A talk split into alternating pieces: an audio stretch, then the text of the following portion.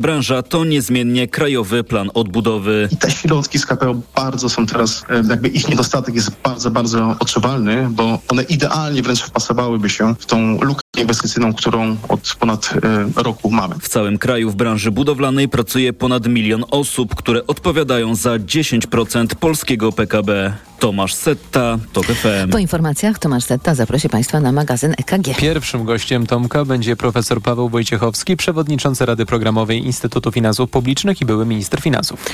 Kopalnia Wujek ma wydobywać węgiel do 2026 roku. Związki zawodowe dogadały się w tej sprawie z zarządem Polskiej Grupy Górniczej. Grzegorz Kozioł. Dwa lata temu kopalnia Wujek została połączona z kopalnią Murcki Staszic i zakłady tworzą obecnie dwuruchową kopalnię Staszic Wujek. Załoga Wujka, najmniejszego zakładu PGG, była zaniepokojona pogłoskami, że zostanie przeniesiona na Staszic, a ich kopalnia zlikwidowana. Roland Zagórski ze Związku Zawodowego Górników w Polsce tłumaczy, że pierwszą okazją ku temu miałyby być najbliższe wybory. Ostatnimi czasy głośno było na kopalni Staszic Wujek, że po wyborach parlamentarnych, które mają się odbyć w październiku, ma być kopalnia zespolona, już nie ma być podziału na dwa ruchy, tylko ma być jedna. A jeśli będzie nazwa Staszic Wujek, to nawet by nikt zauważył, gdyby ten wujek nagle zniknął tak naprawdę z powierzchni ziemi. Zarząd i związkowcy ustalili, że po 2026 roku, jeśli skończy się węgiel na Wujku, to załoga zostanie przeniesiona stamtąd na Staszic. Z Katowic Grzegorz Kozieł, TOG FM. Kolejne informacje w TOK FM o 9.20. Pogoda. Zagrzmi przede wszystkim na wschodzie i tam spodziewajmy się również ulewnego deszczu, na zachodzie więcej przejaśnień. 17 stopni dzisiaj w Poznaniu i Wrocławiu maksymalnie do 19 w Szczecinie, Bydgoszczy, Gdańsku, Łodzi i Katowicach, 20 stopni w Krakowie, 22 w Warszawie i Rzeszowie, 26 w Lublinie i Białymstoku. Teraz jeszcze raport smogowy. Sponsorem alertu smogowego jest japońska firma Daikin, producent pomp ciepła, klimatyzacji i oczyszczaczy powietrza www.daikin.pl. W Warszawie, Łodzi i miejscami w górnośląsko-zagłębiowskiej metropolii dziś nieznacznie przekroczone normy dla pyłów zawieszonych wyznaczone przez Światową Organizację Zdrowia. Poza tym w całym kraju dziś bardzo dobrze pyły PM2,5 i PM10 w ilościach śladowych. Sponsorem alertu smogowego jest japońska firma Daikin, producent pomp ciepła, klimatyzacji i oczyszczaczy powietrza www.daikin.pl. Radio TOK FM. Pierwsze radio informacyjne. EKG. Ekonomia, kapitał, gospodarka. Tomasz Setta, dzień dobry. 6 minut po dziewiątej zaczynamy magazyn EKG. Razem z nami pierwszy gość, profesor Paweł Wojciechowski, przewodniczący Rady Programowej Instytutu Finansów Publicznych i były minister finansów. Dzień dobry. Dzień dobry. Pan jako szef resortu finansów podpisałby się pod projektem budżetu, który pokazał nam niedawno rząd Prawa i Sprawiedliwości? No, trzeba znaleźć, znać więcej szczegółów. To jest dopiero początek drogi. Przeważnie ona trwa 4 miesiące. Ale niewątpliwie ten budżet idzie, jest takim budżetem pożegnalnym tej władzy. To widać i w, w, w założeniach te, tego budżetu. Pożegnalnym, bo bardzo hojnym? Pożegnalnym, dlatego że po pierwsze widać więcej na temat założeń, na przykład założeń inflacyjnych, które zupełnie są inne niż te, które prognozuje Narodowy Bank Polski. Tak naprawdę zjedziemy do celu inflacyjnego po czterech latach, ale również budżetem, nazwijmy to strachu, ponieważ rząd dokonuje takiej małej konsolidacji finansów publicznych, mniej wypycha, przynajmniej tak wynika z budżetu, e, poza budżet, więc e, no, te zarzuty o potencjalnie o niegospodarność e, jednak e, odniosły skutek. To zatrzymajmy się przy tej konsolidacji, żebyśmy wszyscy dobrze zrozumieli, czy, czy, czy w tym budżecie dzieje się to, o co apelowała część ekspertów, ekonomistów, żeby wydatki państwa wszystkie znajdowały się w budżecie państwa, żeby nie wypychać się do tych pozabudżetowych funduszy, na przykład do Polskiego Funduszu Rozwoju. Czy w tym budżecie to się zmienia? E, dokładnie tak, to się zmienia. Chociaż, Czyli dobra zmiana, bo takie chociaż, apele także były no tak, ale to dlatego, że pojawiły się konkretne teksty, które pokazały, że samo wypychanie e, przy ponoszeniu tych samych wydatków będzie kosztowało podatników, czyli nas wszystkich, 12,2 miliarda złotych za te obligacje, które są emitowane przez BGK i Polski Fundusz Rozwoju. Więc krótko mówiąc, sam fakt wypchnięcia tych wydatków to jest przejaw niegospodarności. No i prawdopodobnie... Bo płacimy więcej za, obsłu- za Tylko obsługę, za tego obsługę zadłużenia. tego zadłużenia, bo rentowność obligacji BGK, Banku Gospodarstwa Krajowego, jest e, wyższa niż e, obligacji e, skarbowych. Jak to I- wszystko trafi do budżetu, to ten I teraz- dług, obsługa tego długu będzie teraz, tańsza? Tak, i teraz trafia to do budżetu, ale w dalszym ciągu, jak gdyby te, fun- te fundusze są rozpędzone i w dalszym ciągu jest ponad 70 miliardów złotych e, więcej e, wydawanych z tych, z tych to, to wynika z kalkulacji, 70 miliardów złotych więcej i tak urosną te fundusze pozabudżetowe. Może to będzie fundusz e, ten zbrojeniowy, e, fundusz wsparcia sił zbrojnych, może to w dalszym ciągu będzie fundusz antykowidowy, chociaż już covid dawno nie ma, ale te fundusze w dalszym ciągu muszą być obsługiwane jakie będą koszty tych, tych funduszy, to nie jest pokazane w budżecie. Te plany funduszy, tych pozabudżetowych, powinny być załącznikiem do ustawy budżetowej, a nie są. Więc do końca tej przejrzystości nie ma, ale część tych wydatków, która kiedyś wpadała do tych funduszy pozabudżetowych, jest ujęta w budżecie. I w tym sensie jest to budżet strachu. E, Pan premier Morawiecki wyraźnie się przestraszył. E, już nie ma tej teorii e, tego magicznego portfela, że zawsze znajdę pieniądze i wpisał bardzo dużo wydatków, do tego budżetu. I tym przy- przestraszył lekko rynki, dlatego obligacje skarbowe spadły, e, jak został budżet ogłoszony. Z tego, co pan mówi, wnioskuję, że jest dużo znaków zapytania, które unoszą się nad tym projektem budżetu, ale są takie liczby, mm, które po tej zesz- zeszłotygodniowej prezentacji znamy. Ta, która chyba przykuwa największą uwagę, to deficyt budżetu państwa, czyli ta różnica pomiędzy dochodami a wydatkami. Prawie 165 miliardów złotych. Dla wielu z nas suma abstrakcyjna na panu robi wrażenie? No robi na wszystkich wrażenie. Wszystkie A powinno liczby, nas to martwić? Wszystko idzie w górę. Ten, e, te, przypomnę, że ta wielkość jest 13 razy wyższa niż realizacja budżetu za 2022 rok, kiedy pan premier ogłaszał sukces. Jako sukces, że to był bezpieczny budżet czyli dw- 12 miliardów. Potem się okazało, że te fundusze budżetowe to jest prawie blisko 100 miliardów więcej. E, więc e, mamy, e, można powiedzieć, taki trochę bardziej budżet prawdy, ale też strachu, żeby nie wypychać. No jednocześnie pojawiają się inne elementy, mm, które mm, które są mało realistyczne. Na przykład w zakresie VAT-u VAT rośnie o e, 53 miliardy złotych. E, To jest e, 20% wzrost. E, Trudno założyć taki wzrost VAT-u. Dlaczego? Kiedy, kiedy powinien rosnąć generalnie z tempem wzrostu gospoda- z gospodarki e, i inflacji. E, natomiast e, prawdopodobnie tam zaszyta jest, e, jest to, że nie będzie, będzie zniesiona e, ta ulga e, podatkowa na żywność, czyli żywność będzie objęta wyższym VAT-em. To wynika z tego budżetu, chociaż nie jest powiedziane wprost, Nie tak? jest Dobrze powiedziane rozumiem? wprost. Tak, i to też element strachu. Znaczy, są rzeczy ukryte w tym budżecie, których nie widać, tak? Na przykład właśnie faktu, że nie będzie e, przedłużona ulga na VAT. E, Jak również na przykład nie widać e, tego, co zawsze było wpisane do, budżecie, do budżetu, a mianowicie e, dotacja dla telewizji polskiej, publicznej Polskiego Radia. W, poprzednim budżecie było wpisane 2 miliardy złotych, potem oczywiście na komisji sejmowej podniesiono to 2,7 do 2,7 miliarda złotych. Teraz w ogóle nie ma, nie ma wzmianki na temat tego, że, że rzeczywiście telewizja publiczna otrzyma gigantyczne pieniądze ze strony Skarbu Państwa. E, To też jest przejaw strachu przed opinią publiczną, że jednak że jednak e, planowane są ogromne wydatki e, na media rządowe. To wróćmy jeszcze do takiej rzeczy, która zastanawia ekonomistów po publikacji mm, tego projektu na przyszły 2024 rok. Widać w tym budżecie bardzo duże potrzeby pożyczkowe. Mm, Trzeba będzie się zadłużać także za granicą. To, to powinno budzić e, jakiś nasz e, niepokój, skala tych potrzeb?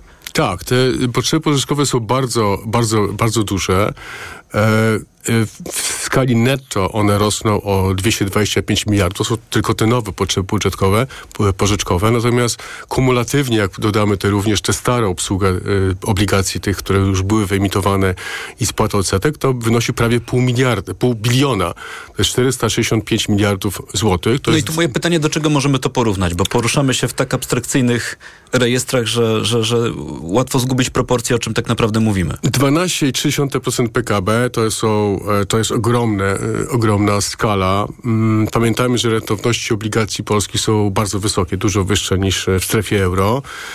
A więc koszt obsługi zadłużenia, tego same koszty obsługi finansowe, to wyniesie prawie 70 miliardów złotych. To jest bardzo dużo. To jest powiedzmy skala rzędu więcej niż cały program 800 plus zapisany w tym budżecie. To jeszcze jedna rzecz przychodzi mi do głowy, kiedy na to wszystko patrzę, bo wiemy, że od co najmniej trzech lat żyjemy w e, takich gospodarczych, nietypowych warunkach, wywołanych na początku e, pandemią COVID-19. Wtedy w Unii, w Unii Europejskiej e, doszło do takiego porozumienia, zgody, że kraje na to, żeby radzić sobie ze skutkami tego kryzysu, mogą się zadłużać ponad miarę. Wszystko to kończy się w przyszłym 2024 roku. Czy pan by się podpisał pod taką tezą, że budżet zaprezentowany w takim kształcie to jest w jakimś sensie też i pójście na kolejne zwarcie z Brukselą czy z Komisją Europejską, bo my już tych reguł w kolejnym roku przy takim budżecie, przy, przy takim budżecie i przy takich założeniach nie będziemy spełniać. Nie nazwałbym tylko zwarciem, po prostu obowiązują nas pewne reguły konwergencji. Yy, wszyscy oczekiwali niższego deficytu na poziomie poniżej 4%, on wynosi 4,5%, więc poniżej tego poziomu 3% kryteriów Maastricht. Yy, dług publiczny yy, jest w dalszym ciągu poniżej 60% PKB. Natomiast chodzi o to, że my po prostu jako kraj, państwo, no po raz pierwszy już można powiedzieć, nie spełniamy żadnego z kryteriów Maastricht, które prowadziłoby do, do rozsądnej, odpowiedzialnej polityki fiskalnej, która docelowo prowadziłaby nas do, do strefy euro. Więc tak naprawdę no, mamy problem z, z, z, taką polityką, ale ona nie wynika tylko z tego, że takie są pozycje budżetowe, ale przede wszystkim z polityki, która nie wspiera inwestycji i brak tych inwestycji nie kreuje e, na przykład produktywności. E, mamy też bardzo e, wątpliwe wydatki, duże marnotrawstwo w spółkach publicznych. To wszystko powoduje, że mm, gospodarka się nie rozwija w takim tempie, jak powinna się rozwijać. W związku z tym mamy bardzo niski wzrost gospodarczy zaplanowany. No w tej chwili wzrost gospodarczy e, wynosi 0,5% w dół, czyli mamy ujemny wzrost gospodarczy. W, w Unii Europejskiej to jest 0,5% w górę. Więc e, mamy do czynienia z rozjeżdżaniem się naszego wzrostu gospodarczego z go, gospodarką unijną, a jednocześnie mamy drugą najwyższą inflację. I to jest kuriozalne, bo ten budżet również jest proinflacyjny, więc w tym sensie jest to budżet e, lepiej już było. Mówimy prawdę przynajmniej o stagflacji. Będzie niski wzrost gospodarczy, bardzo wysoka inflacja, w dalszym ciągu, zresztą e, Ministerstwo Finansów tutaj e, po, podało, że w przyszłym roku ta inflacja wynosi, wyniesie średnio, średniorocznie 6,6%, a nie tak jak zakładał NBP, czyli 5,2%. E, I dojdziemy do celu inflacyjnego za 4 lata. To jest potwierdzenie tego, że mamy okres stagflacji. A jeszcze mówimy o tym, że y, z tego budżetu, z tego co proponuje rząd, wynika, że może powrócić e, ten VAT na żywność, więc też zakładam, że ta inflacja, trzeba będzie też jej te prognozy w, w tym miejscu zmienić. Ale za, zatrzymałbym się jeszcze przy jednym sformułowaniu. Mówi pan budżet proinflacyjny. Czy pańskim zdaniem to jest argument na przykład dla Rady Polityki Pieniężnej, która wróci z wakacji, żeby jednak nie obniżać stóp procentowych, wbrew temu, co e, członkowie Rady od jakiegoś czasu już zapowiadają, że te obniżki są możliwe? E, tworzenie jakiejś iluzji wokół zejścia e, inflacji poniżej 10% dla ustalenia obniżki, obniżki stóp procentowych jest czystą fanaberią polityczną. Ona nie ma żadnego uzasadnienia w, e, ani w danych, ani w, w nauce ekonomicznej. To znaczy ta inflacja zejdzie poniżej 10%, tylko że to nie no ma... tak, ale to jest czterokrotnie wyższe niż cel inflacyjny. Generalnie cykl podwyżek stóp procentowych powinien prowadzić do celu w jakimś przewidywalnym okresie, załóżmy dwóch lat maksymalnie. E, tu mamy dwa lata e, po, e, po rozpoczęciu cyklu, mamy prawie rok po e, zatrzymaniu tego cyklu na poziomie 6,75% stopy referencyjnej i e, nie ma nawet światełka w tunelu, e, że zejdziemy do celu. Czyli nawet Ministerstwo Finansów, podobnie jak Międzynarodowy Fundusz Walutowy, mówią, zejdziemy do celu 2,5% dopiero po czterech latach. Do celu, czyli mówimy o tych optymalnych tak, i teraz poziomach taki inflacji. chodzenie zygzakiem góra-dół, czyli teraz zrobimy obniżkę, nazwijmy to polityczną, żeby powiedzieć Polacy nic się nie stało, jest fantastycznie, jest wspaniale w gospodarce, już nie ma inflacji, e, no jest podstawowym błędem, tak, bo rynki zareagują, nerwowo. E, w innych, e, inne banki centralne w dalszym ciągu są w cyklu podwyżek i nie zapowiadają obniżek stóp procentowych, natomiast Polska z najwyższą, drugą najwyższą inflacją w Unii Europejskiej będzie obniżała stopy procentowe. To jest absolutnie nieodpowiedzialne. No, pytanie takie absolutnie na sam koniec do pana. Co w ogóle stanie się z tym budżetem? Bo przecież wiemy, że przed nami wybory parlamentarne. Znamy propozycję rządu Prawa i Sprawiedliwości. Wynik wyborów jest dla nas e, też zagadką i znakiem zapytania. Może to będzie rząd kontynuacji, może to będzie rząd nowy opozycyjny. To co tak naprawdę z tym budżetem się stanie? Może ta dyskusja, którą toczymy teraz jest e, przedwczesna. No na pewno jest y, pewien kłopot, no bo to jest gorący kartofel, y, a tam terminy biegną, cztery miesiące na uchwalenie budżetu, bo inaczej będzie rozwiązany Sejm i będą kolejne wybory. One biegną te cztery miesiące, o których pan mówi już od tego momentu, kiedy rząd no, pokazał no więc właśnie, budżetu? No więc właśnie to są, to są dyskusje konstytucjonalistów, od kiedy one biegną. Niektórzy twierdzą, że tak, właśnie od tego momentu. Niektórzy bo to jest twierdzą, bardzo ważna sprawa, kwestia że... uchwalenia budżetu. Tak. Jeśli tego się nie zrobi w wymaganych terminach, otwiera prezydentowi drogę do tego, żeby rozwiąza rozwiązać parlament. Tak i wydaje mi się, że, wydaje mi się, że y, ta druga y, interpretacja, że dopiero biegnie od czasu, kiedy ten projekt zostanie y, złożony i będzie dyskutowany w Sejmie, a przecież mamy dzisiaj jeszcze komisję e, Rady Dialogu Społecznego, która dyskutuje nad budżetem i dopiero wtedy będzie możliwe złożenie tego, tego projektu budżetu. Więc e, kiedy rząd to zrobi, tego nie wiemy i od wtedy powinny biegnąć te cztery miesiące. Wydaje mi się, że i tak będzie mało czasu na, na dyskusję o, o tym budżecie. Jest to gorący kartofel. E, pytanie jest takie oczywiście, czy można poprawiać budżet w jakim zakresie mm, w ramach pracy w Sejmie. Wydaje się, że to jest możliwe przeważnie, w związku z tym, że to jest bardzo skomplikowany dokument i wymaga dużo pracy, przeważnie budżety w, w, w poprzednich latach były przejmowane przez następców i procedowane dalej i poprawiane. O czym mówił profesor Paweł Wojciechowski, przewodniczący Rady Programowej Instytutu Finansów Publicznych, były minister finansów. Bardzo dziękuję za rozmowę. Dziękuję bardzo. Informacje. EKG. Ekonomia, kapitał, gospodarka. Autopromocja. Podziemie. Nowy serial radiowy. Tok FM. Zaprasza Michał Janczura. Podziemie to jest świat stworzony po to, by zarabiać na strachu. W podziemiu nie obowiązują reguły świata nauki i medycyny. Podziemie to wreszcie idealnie zorganizowany biznes. Ludziom, którzy nigdy nie chorowali na boreliozę albo dawno ją pokonali, wmawia się, że muszą latami łykać dziesiątki antybiotyków, suplementów i ziół. Pacjenci płacą, wyniszczają siebie i są zagrożeniem dla innych. Podziemie.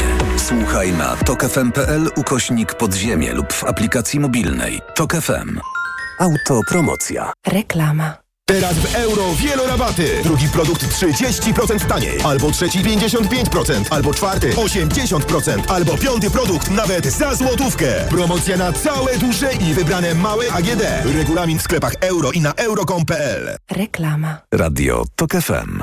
Pierwsze radio informacyjne. Informacje TOK FM. 9.21 Filip Kakusz, zapraszam. Sławomir Cęckiewicz, dyrektor Wojskowego Biura Historycznego. Jeden z doradców prezydenta Andrzej Zybertowicz są wśród dziewięciu kandydatów, których Prawo i Sprawiedliwość zgłosiło do komisji badającej rosyjskie wpływy w Polsce. Inne siły polityczne swoich kandydatów nie zgłosiły. Być może Sejm wybierze skład komisji już dziś. Komisja ma według Zjednoczonej Prawicy badać wpływ Rosjan na polskie władze w ostatnich latach, jednak według opozycji jest narzędziem do walki z Donaldem Tuskiem. Początkowo miała bardzo szerokie kompetencje, które jednak zostały złagodzone przez prezydenta prezydencką nowelizację. 25 pociągów zatrzymanych w czterech województwach to najnowszy bilans nieuprawnionego użycia sygnałów radiostop, które paraliżują polską kolej. Służby próbują ustalić kto i dlaczego zatrzymuje pociągi. Kolej zapewnia, że pasażerowie są bezpieczni. Sygnał radiostop nadany przez krótkofalówkę na niezabezpieczonej częstotliwości, bo taki używa tutaj PKP, automatycznie zatrzymuje pociągi na obszarze zasięgu takiej krótkofalówki. Zakopianka może być odrobinę bardziej bezpieczna. Drogowcy przebudują węzeł w Libertowie. Znikną naziemne przejścia dla pieszych, a ruch między dwiema częściami miasta zostanie poprowadzony w tunelu, mówi Tomasz Tomala, szef gabinetu ministra infrastruktury. Będzie to bezpieczny odcinek drogi o większej przepustowości niż dotychczas, bo warto dodać, że ostatnie badania ruchu pokazują, że tym odcinkiem przejeżdża średnio 57 tysięcy samochodów na dobę. Wartość inwestycji to prawie 150 milionów złotych. Nowy węzeł ma być gotowy pod koniec 2026 roku. Pogoda. Na wschodzie Polski wciąż obowiązują ostrzeżenia przed burzami, które szczególnie intensywne mogą być w powiatach graniczących z Litwą i Białorusią. Tam też najcieplej, od 22 do 28 stopni. Poza tym będzie pochmurno z przejaśnieniami i nieco niższą temperaturą. 20 stopni w Krakowie, 19 w Łodzi, Gorzowie, Szczecinie i Trójmieście, 17 we Wrocławiu. Radio TOK FM. Pierwsze radio informacyjne. EKG. Ekonomia, kapitał, gospodarka. 23 minuty po dziewiątej to czas na drugą część środowego magazynu EKG. Państwa kolejni goście to dziś pani Joanna Makowiecka-Gaca, prezes zarządu Karmaresa Link City i Link City, przewodnicząca Rady Pracodawców RP. Dzień dobry. Dzień dobry. Pani Hanna Cichy, starsza analityczka do spraw gospodarczych Polityka Insight. Dzień dobry. Dzień dobry. I pan Piotr Soroczyński, główny ekonomista Krajowej Izby Gospodarczej. Również dzień dobry. Dzień dobry. W magazynie EKG już od dobrych kilku dni dni dyskutujemy o projekcie budżetu na 2024 rok i mam takie wrażenie, że sporo już powiedzieliśmy, ale pytanie może takie na początek, czy jest jeszcze mm, coś, co warto do tej dyskusji e, Państwa zdaniem dorzucić? Hanna Cichy. Chyba najciekawsze w budżecie jest y, to, czego w nim nie ma. To, to nie jest zarzut, bo oczywiście Ministerstwo Finansów sporządza budżet na aktualny stan prawny, bo, bo inaczej nie może, no ale w związku z tym y, nie wiemy, co rząd planuje w związku z zerową stawką VAT na niektóre produkty żywnościowe y, czy ona zostanie utrzymana, czy zostanie przywrócona do 5%. Budżet jest skierowany tak, jakby była na 5%, więc jeżeli ją utrzymamy na zero, no to będą dużo mniejsze wpływy e, budżetowe. No i to samo dotyczy mm, mrożenia cen energii, tak? czy, czy jakichś innych e, machinacji z cenami energii na przyszły rok. Jeżeli one miałyby zostać e, obniżane czy zamierzane, z czego nie można wykluczyć, biorąc pod uwagę, że mamy jesienią wybory, to to również obciąży budżet, który już jest dosyć napięty. No właśnie, bo w tej pierwszej rozmowie, kiedy naszym gościem był profesor Paweł Wojciechowski, mówiliśmy o tym, że tak między wierszami z tego projektu można wyczytać, że jeśli rząd by chciał dochować e, tych szacunków, jeśli chodzi o wpływy z podatku VAT, no to musiałaby się wydarzyć ta podwyżka VAT-u na żywność, czy inaczej mówiąc ta rezygnacja z tego zerowego VAT-u na żywność, ale ta kwestia cen energii to też jest sprawa wciąż pod znakiem zapytania, bo to mrożenie, o którym mówimy, jeśli chodzi chodzi o energię elektryczną, mrożenie cen, no to jest historia, która kończy się z końcem 2023 roku. E, tak, no przy czym doświadczenie uczy, że to, że czegoś nie ma w projekcie budżetu w tej chwili, w, w sierpniu, nie znaczy, że, że to się jeszcze nie wydarzy do końca roku. No tu musimy się uzbroić w cierpliwość, chociaż czas na dokonywanie takich zmian, mówiąc delikatnie, jest niefortunny, bo trwa kampania wyborcza, dziś mm, dokończenie posiedzenia e, Sejmu, więc na jakieś zmiany legislacyjne no, w zasadzie czasu już nie ma, chociaż zobaczymy, może Sejm nas zaskoczy i jeszcze jakieś posiedzenie zorganizuje. Przed momentem mówiła Hanna Cichy. Coś jeszcze? Dorzucamy? Joanna Makowiecka-Gaca. E, jadąc do, do, do radia, e, wysłuchałam e, rozmowy z panią poseł Izabelą Leszczyną, która zwracała uwagę na, na to, jakie wydatki na, na, na zdrowie e, są przyjęte w tym że budżecie. A w ogóle ten wątek e, mnie mocno interesuje i to nawet miałam dzisiaj częściowo w, w zdziwieniach e, o tym powiedzieć, bo mm, jak Państwo pewnie pamiętacie, zgodnie z ustawą 6% naszego PKB miało być przeznaczone na, na, na, na właśnie finansowanie zdrowia i, i usług publicznych w Polsce. E, nawet e, rządzący mówili, że osiągną 6,65 swego w pewnym momencie, natomiast e, to się odnosiło do zupełnie innego PKB jako bazowego sprzed dwóch lat, więc jakby tu mamy nieprawdziwe dane, jeśli chodzi o referencje. W Unii Europejskiej to jest 7% jako, jako taka no, właściwy poziom wydatków na, na zdrowie. E, jesteśmy po pandemii, e, gdzie ten dług zdrowotny Polaków został jeszcze zwiększony, czyli jakby i zdrowie Polaków e, się pogorszyło, plus nie były obsługiwane pewne procedury, więc no ta potrzeba powstaje jeszcze większa. Do tego środki są przeznaczane mniejsze. Sektor prywatny rejestruje coraz gorzej, mm, e, coraz większe problemy z obsługą potrzeb. Więc jakby mamy jeszcze większy problem, a budżet na to zupełnie nie odpowiada. I, i, i słyszy się tutaj sporo takich statementów, czy takich wypowiedzi polityków partii rządzącej, że, że to jest taki duży wydatek, który poprawa w tym zakresie, ale to jest po prostu nieprawda. I, i problem, który w Polsce w tym sektorze narasta, wynika właśnie z tego długu zdrowotnego, potrzeb i, i stanu w ogóle zdrowia Polaków, ale i też pieniędzy, które są tam przeznaczone i, no i po prostu e, zbyt małej kadry e, lekarskiej. Więc e, jeszcze kończąc, to ci wszyscy lekarze, co mieliby wyjechać, ja ich zachęcam, żeby tego nie robili. No tak, z jednej strony mówi Pani o, jak rozumiem, niedostatecznym finansowaniu ochrony zdrowia, z drugiej strony mogliśmy się o tym wczoraj przekonać po lekturze mm, mm tekstu dziennikarzy Gazety Wyborczej, że jak prezes PiS pomyli brutto z, net, z netto, to i 8 miliardów złotych się znajdzie na wypłatę tak zwanych 14 świadczeń. Pan Piotr Soroczyński. O, ja myślę, że to jest za, za pewnego rodzaju nie, nie, nieporozumienie. My z natury tak myślimy, że jak ktoś coś wytnie, to oj, on nie wiedział, głupoli w ogóle i tak dalej. A ja myślę, że to było z pełnym wyrachowaniem. Myślę, że to był efekt e, dyskusji wewnętrznej.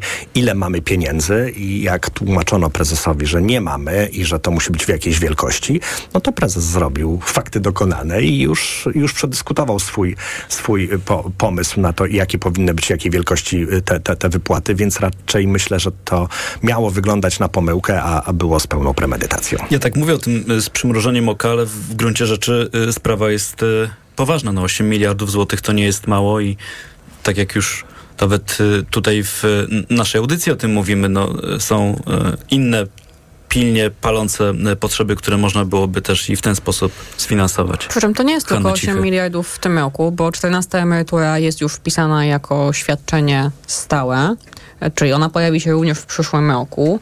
No i ponieważ ludzie się jakby przyzwyczajają do, do, do tego, co im dano, to niespecjalnie przyszły rząd ktokolwiek go nie sformuje w przyszłym roku, będzie mógł powrócić do tej niższej wartości, czyli do, do, do tego, co było wcześniej, że ta 14 emerytura jest w wysokości najniższego świadczenia, tylko ona znowu będzie musiała być istotnie wyższa od najniższego świadczenia, więc to nie jest tylko 8 miliardów w przyszłym roku, ale pewnie jakieś 10 miliardów w kolejnym, tak. 12 jeszcze w kolejnym i tak dalej.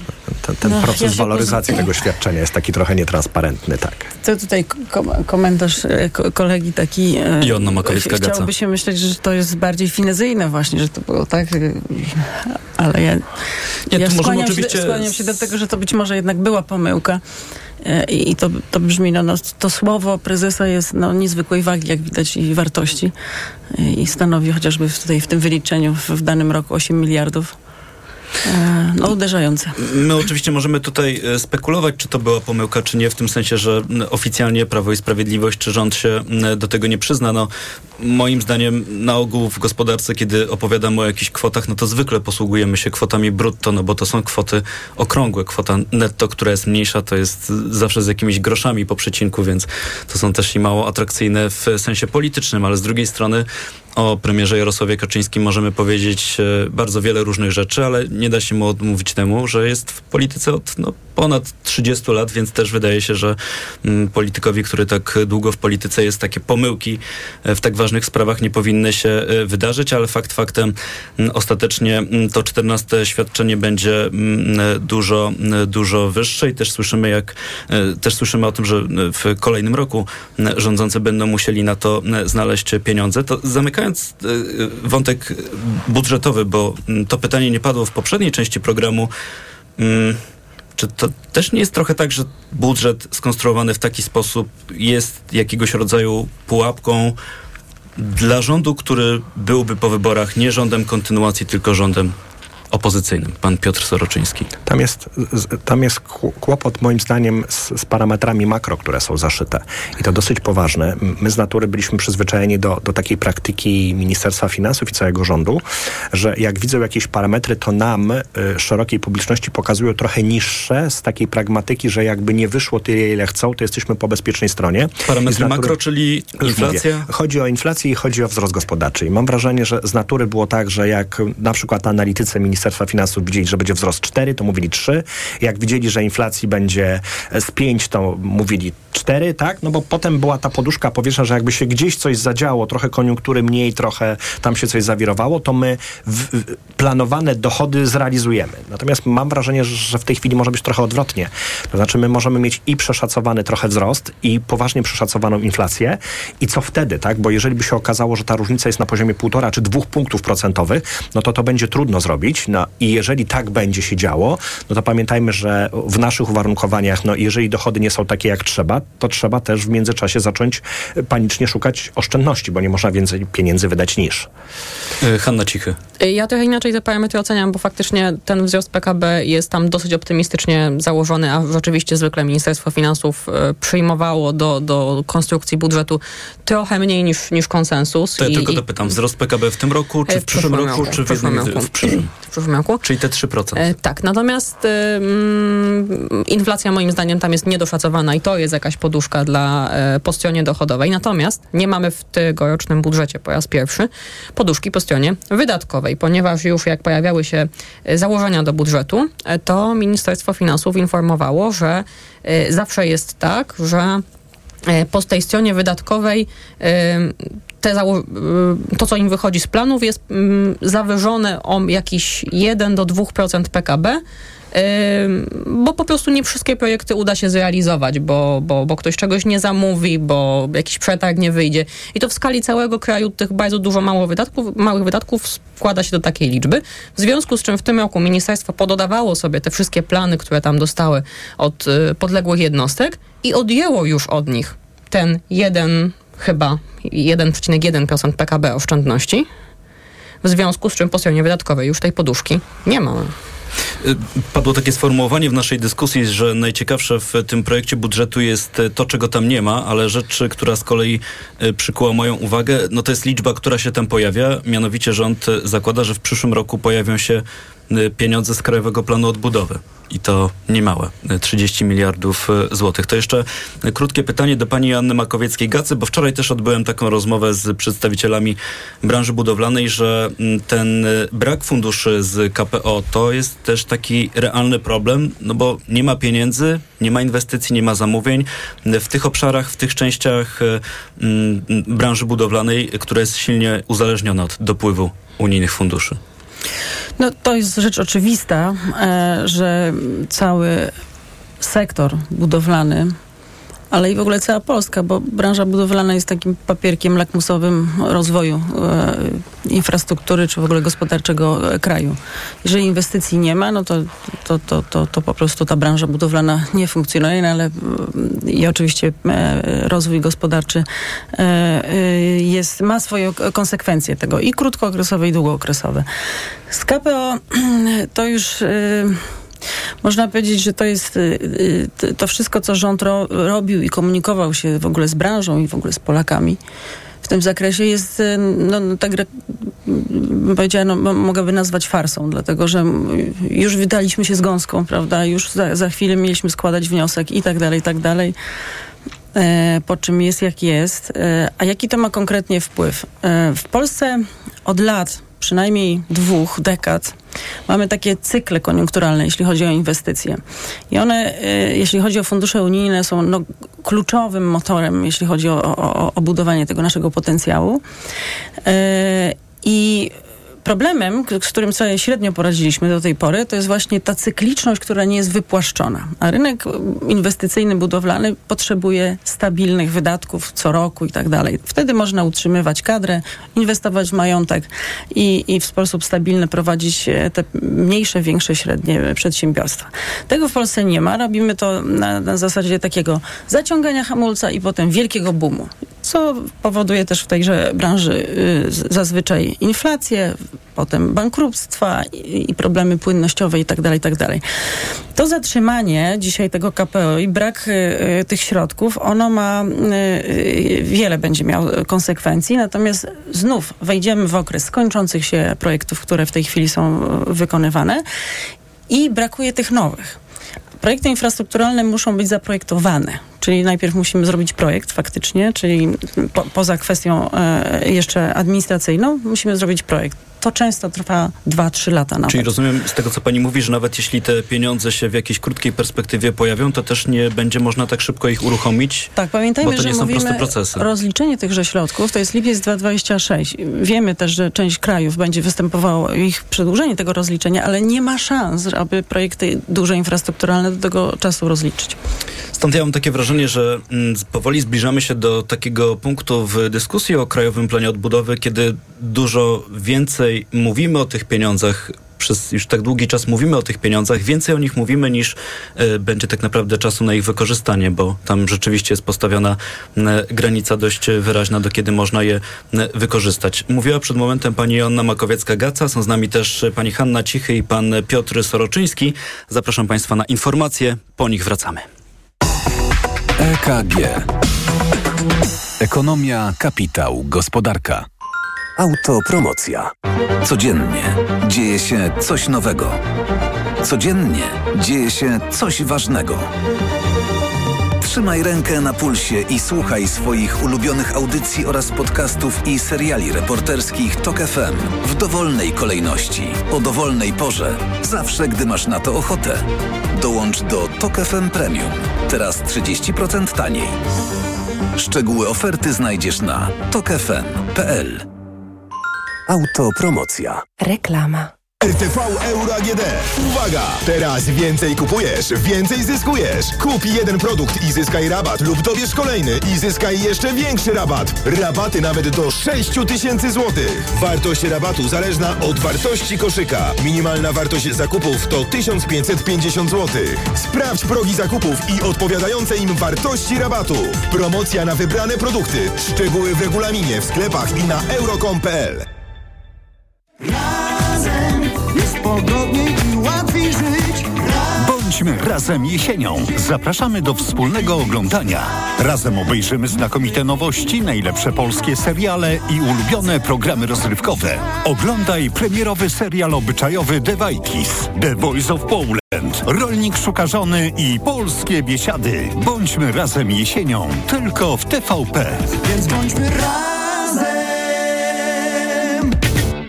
Panie Pascalu, ma pan jakiś przepis na tanią kuchnię? To bardzo proste. Idziesz do Media Expert, kupujesz sprzęty do kuchni z promocją multirabaty i piąty produkt masz za złotówkę. No i merci bardzo. Multirabaty w Media Expert. Im więcej produktów promocyjnych kupujesz, tym taniej. Drugi produkt 30% taniej lub trzeci 55% lub czwarty 80% lub piąty produkt za złotówkę.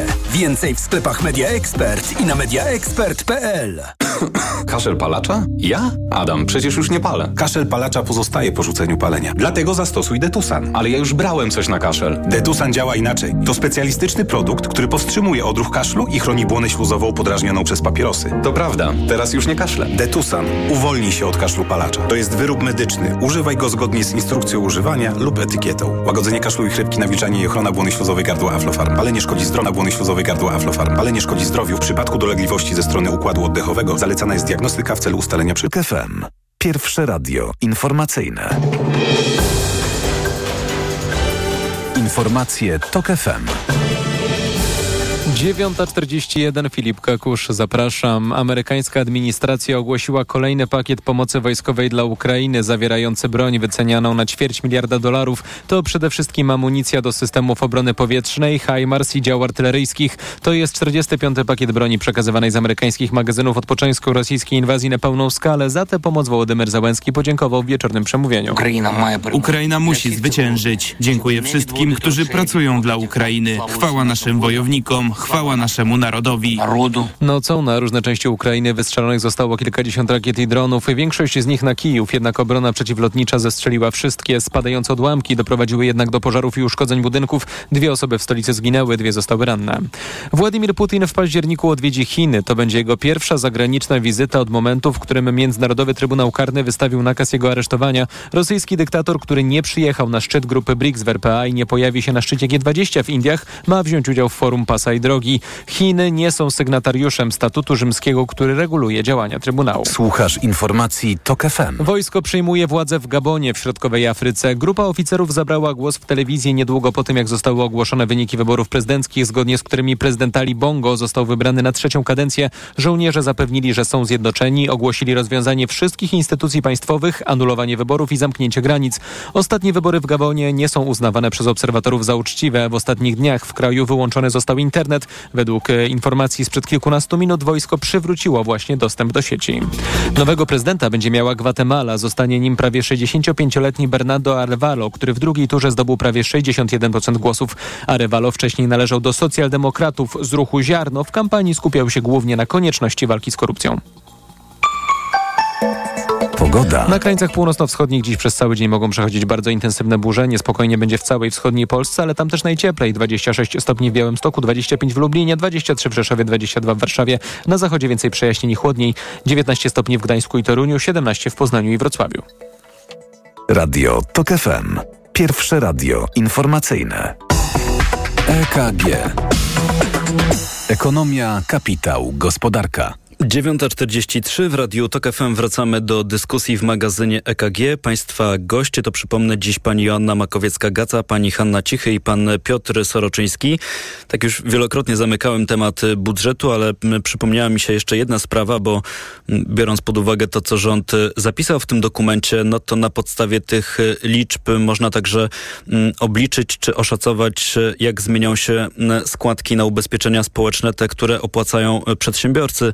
Mm, takie wyliczenie, które mam przed sobą, pokazuje, że w mm, takim standardowym układzie, jeśli ktoś nie ma żadnych zwolnień, jeśli chodzi o składki na ZUS, no to miesięcznie będzie musiał zapłacić ponad 1600 zł i w porównaniu do tego, co mamy w tym roku, mm, to będzie więcej o ponad 180 zł. To może na początek tej części jeszcze krótki komentarz do tego i pan Piotr Soroczyński to są bardzo pokaźne kwoty i proszę zobaczyć, że to jest jeden z czynników, który bardzo efektywnie zniechęca do zakładania firmy. No bo jeżeli faktycznie jest tak, że ja już mam tu i teraz e, e, zapewnienie dotyczące tego, czy ja będę w stanie zbywać jakieś towary czy usługi, które sobie zaplanowałem, no to oczywiście takie, takie środki można skalkulować i stwierdzić, ok, będę płacił, nie ma problemu.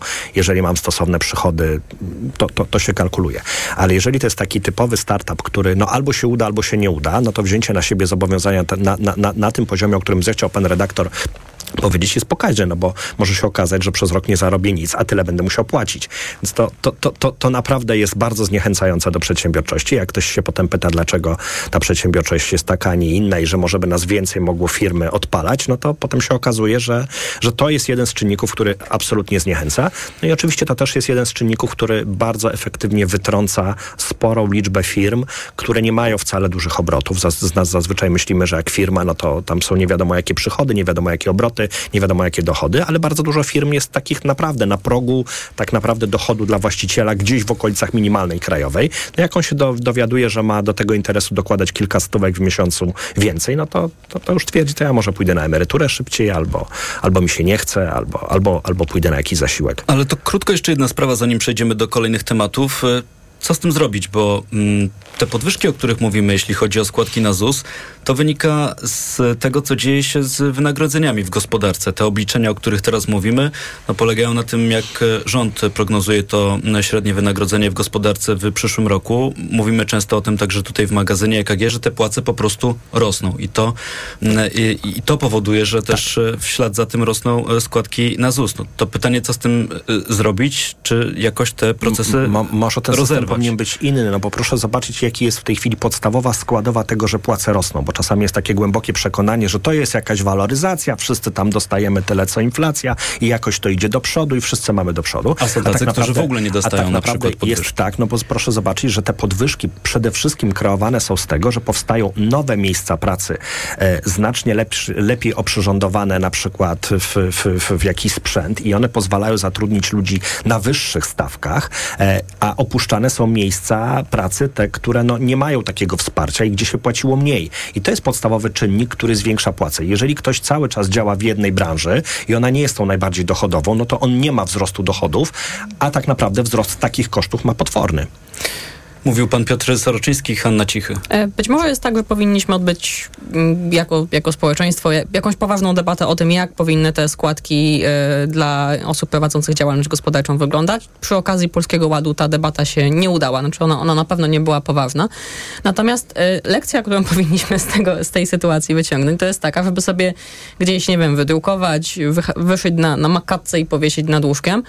Wysoka inflacja destabilizuje gospodarkę, również na, na, na długi czas, bo to jest to jest to, czego teraz doświadczamy. I z podwyżką płacy minimalnej, o czym rozmawialiśmy ostatnio w programie, i z podwyżkami składek. Y, jeżeli pozwolimy się tej inflacji tak rozhulać, nawet jeżeli przyczyny są częściowo wynikające z jakichś szoków zewnętrznych, to konsekwencje tego zostają z nami na lata, nawet jak te szoki już y, wygasły. I y, to wprowadza jakąś taką gigantyczną zmienność, która ma koszty również te, po tej stronie realnej gospodarki, czyli właśnie przez tą zmienność, nieprzewidywalność ktoś z jakiegoś biznesu powypada.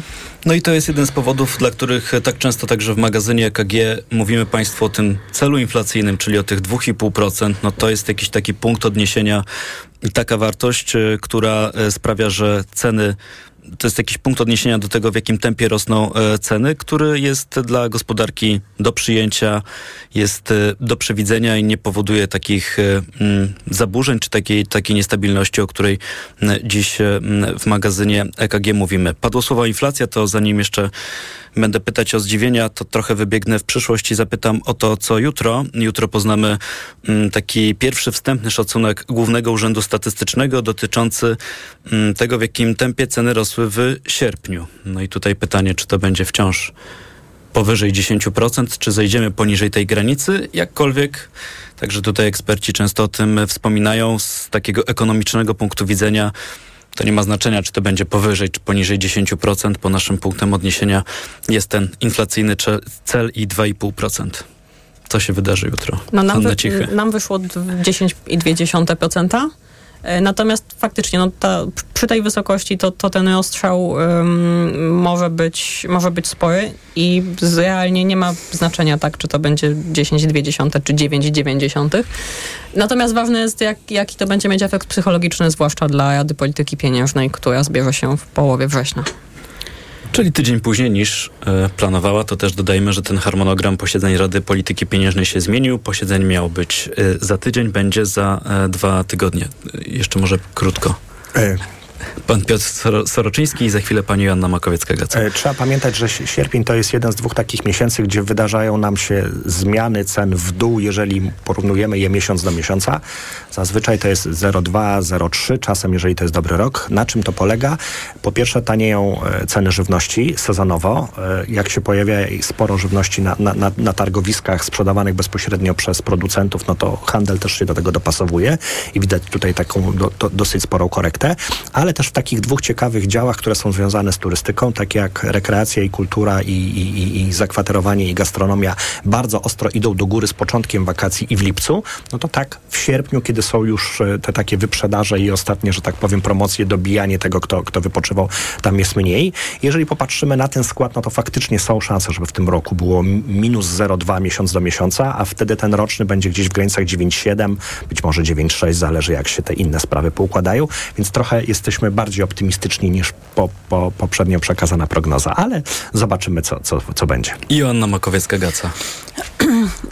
Ja taki może krótki komentarz jeszcze odnośnie tej inflacji, jaki ona ma w ogóle wpływ na, na, na, tak, na, na, na ludzi. Myślę, że ona jest Mm, demoralizujące, dlatego że, że ta niestabilność, którą inflacja wprowadza, powoduje coś takiego, że, że, że, że przestajemy być trochę takim właśnie moralnie odpowiedzialni za takie, za, za, takie zobowiązania wzajemne i wszystko się może zdarzyć. I to chyba mamy do czynienia z, takim, e, z taką narracją, że, że ta projekcja, e, tutaj pan redaktor powiedział 2,5% jako cel on zgodnie z przewidywaniami nie zostanie osiągnięty do końca 2025.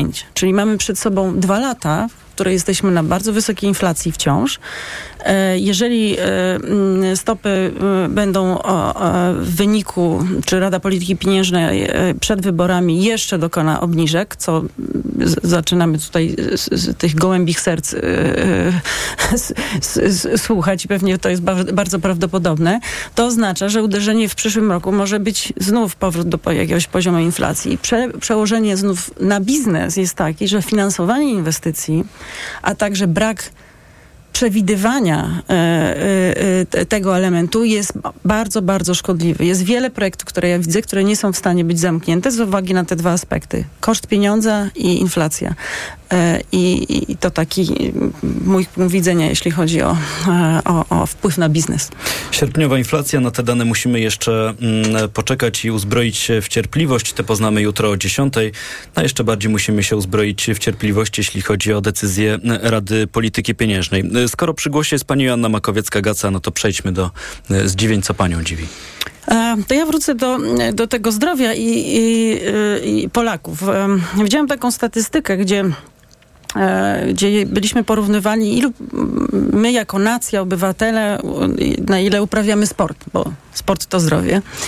E, I, I niestety te statystyki dla naszego kraju, jak ta, ta, e, te, te rankingi mówią o tym, że deklarują obywatele raz w miesiącu jakaś aktywność fizyczna, więc to raz w miesiącu to jest naprawdę rzadko wypadamy tutaj mm, w taki oto sposób, że około 40 kilku procent taką e, aktywność sportową deklaruje. Wobec Szwecji, kto, gdzie, gdzie tam obywatele deklarują 90 kilka procent. Więc biorąc to pod uwagę, to chciałam powiedzieć, że mam nadzieję, że dzisiaj, tak na sportowo, e, nasz mistrz Polski Raków Częstochowa wygra w z Danią i dzięki temu awansuje do Ligi Mistrzów. E, w czwartek jest też Le Legia, która gra i e, u, nas e, e, rewanż, więc mamy szansę na pewne dobre zdziwienia. A mówiąc o tym, to jest branża, która bardzo rośnie w ogóle, sport biznesowo. W Polsce mamy dzięki też funduszom unijnym i do tego jakby zatoczę klamrę, bardzo dobrą infrastrukturę sportową, często dużo lepszą niż gdzie indziej. Nie wszystko jest jeszcze zrobione i mamy przestrzeń tutaj do, do inwestycji. E, być może właśnie ze środków KPO też w, w tym obszarze, ale, e, ale branża sportowa to i, i zdrowie, i biznes. Mówiła pani Joanna Makowiecka-Gaca. To mamy jeszcze czas na dwa krótkie zdziwienia. Pani Hanna Cichy. E, w dzisiejszej Rzeczpospolitej przeczytałam, że giełdowy rynek rolny organizowany przez Towarową Giełdę Energii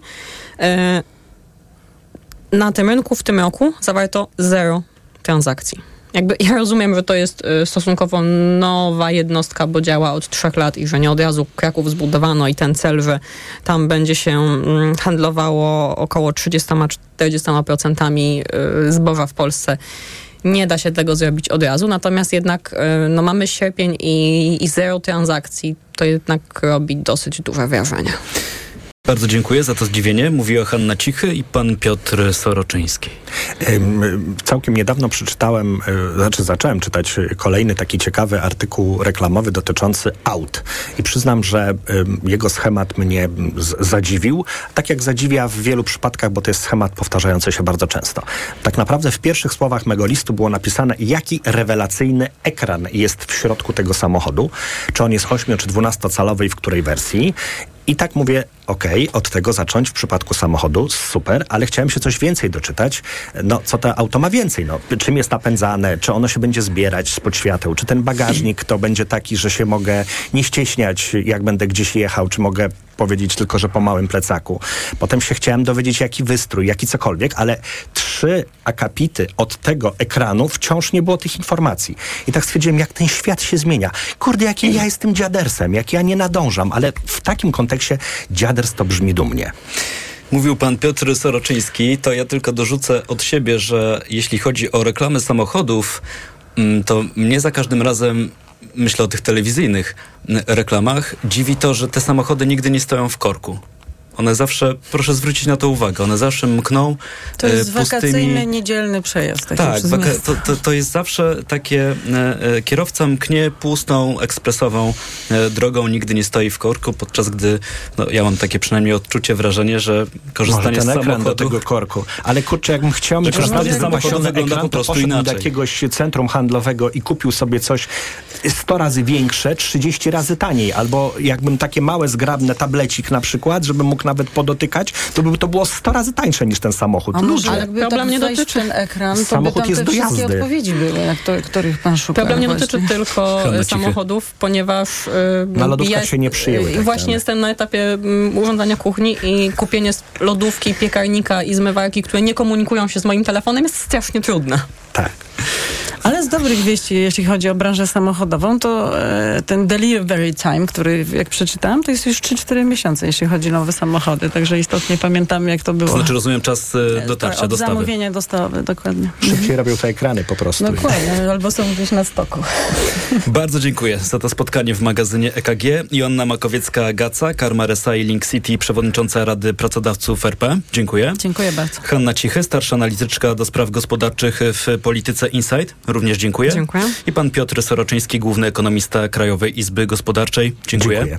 E, Program wydawała Natalia Banaczek, a zrealizowała Liwia Prądzyńska. Mm, Zabiorę państwa jeszcze na giełdę papierów wartościowych w Warszawie. Tam w tej chwili niewielkie zwyżki. WIG i WIG20 zyskują w tej chwili kilkanaście setnych procent. Euro po 4,47, dolar po 4,12, funt po 5,20 i frank szwajcarski. Dziś kosztuje 4 zł i 68 groszy. Za chwilę godzina 10 to czas na informacje w Radiu TOK FM.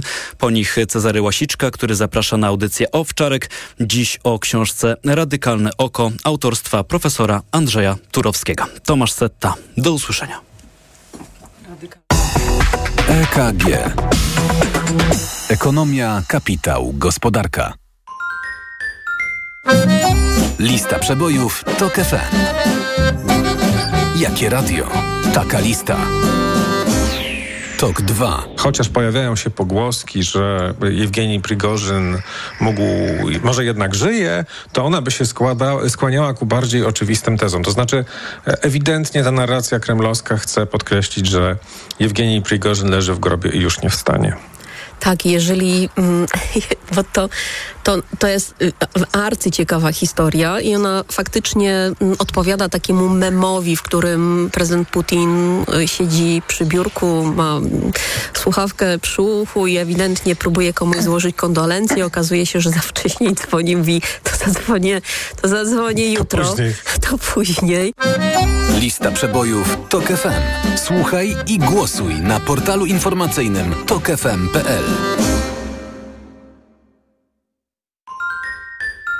Reklama. Let's go! Wielka wyprzedaż w Mediamarkt. Złap okazję! Zmywarka Bosch z aplikacją Home Connect. Teraz za 1899 zł. 150 zł taniej. Najniższa cena z 30 dni przed obniżką to 2049 zł. Mediamarkt. Reklama. Radio TOK FM. Pierwsze radio informacyjne. Środa 30